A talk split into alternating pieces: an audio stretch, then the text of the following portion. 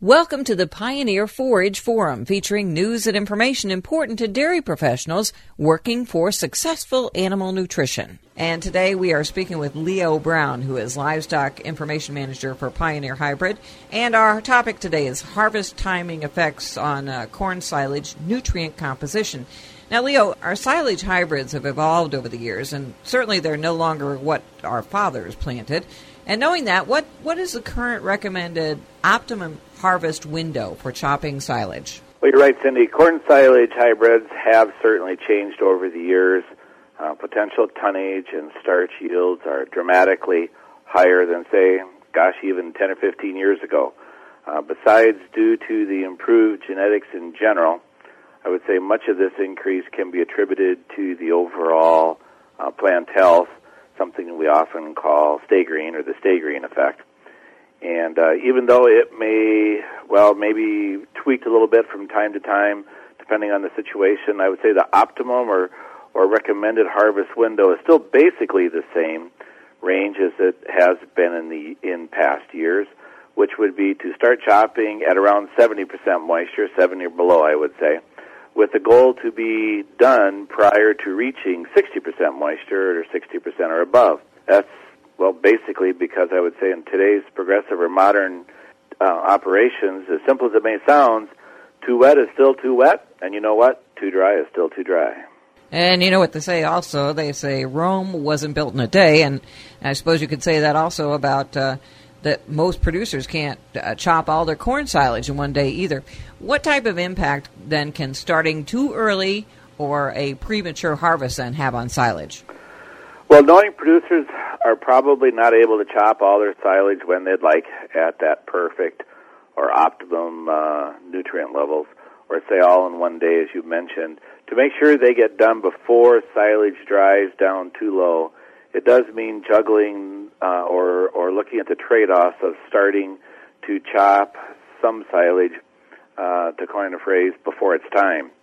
So the potential impacts of that could include, well, the most obvious one being the potential for seepage definitely increases, especially if uh, you're looking at anything over seventy percent moisture. Seventy-one or two would, would definitely uh, increase it, increase that significantly.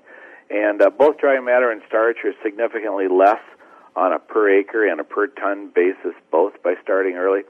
Uh, to put that in perspective, for example, last year in a field research trial that we conducted in cooperation with the Illinois State University, uh, we saw that during that approximate two-week or fifteen-day period that it took to go from seventy percent moisture down to sixty percent, that total dry matter uh, increased by about twelve percent, and total starch increased even much more significantly at over seventy percent. So in order to get done chopping before silage gets too dry, which is definitely to be avoided if at all possible, as as the silage would have a poor overall feed value, that does mean producers may need to give up some of this additional dry matter and starch in order to ensure that what they do get chopped is still of good nutritional value. Well, on the flip side of that, then, what are the pros and cons of delaying corn silage harvest to the later side of the harvest window? Well, because starch from grain is the primary source of digested uh, energy in the corn silage, uh, timing and moisture content of harvest can markedly influence then the energy content of the plants and, and therefore of the silage overall. And as I think I said here already, total starch increases dramatically uh, at, at the later stages of the harvest window. However, with that drier corn silage, the ability to get it packed well is even more important uh, to ensure both a good fermentation as well as good or, or uh, adequate aerobic stability during feed-up. Now, to make sure the cows can get full value from those corn kernels, especially if they happen to be a little bit drier uh, as the corn gets more mature, um, as silage becomes drier, then it it needs to be kernel processed, or, or adequate kernel processing, I should say, is, is even more important. Um, also something to keep in mind is that as you delay harvest, difficulties in management uh, of that harvest definitely increase. For example, the ability to to uh, chop it rapidly and pack it thoroughly, as well as adequately preserve the silage then to avoid uh, spoilage during feeding.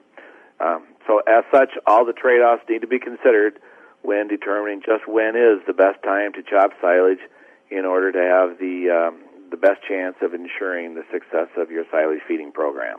All right, good advice. Thank you very much. That's Leo Brown, Pioneer Livestock Information Specialist. We invite your feedback, comments, and questions at world dairy diary dot com. I'm Cindy Zimmerman with the Pioneer Forage Forum.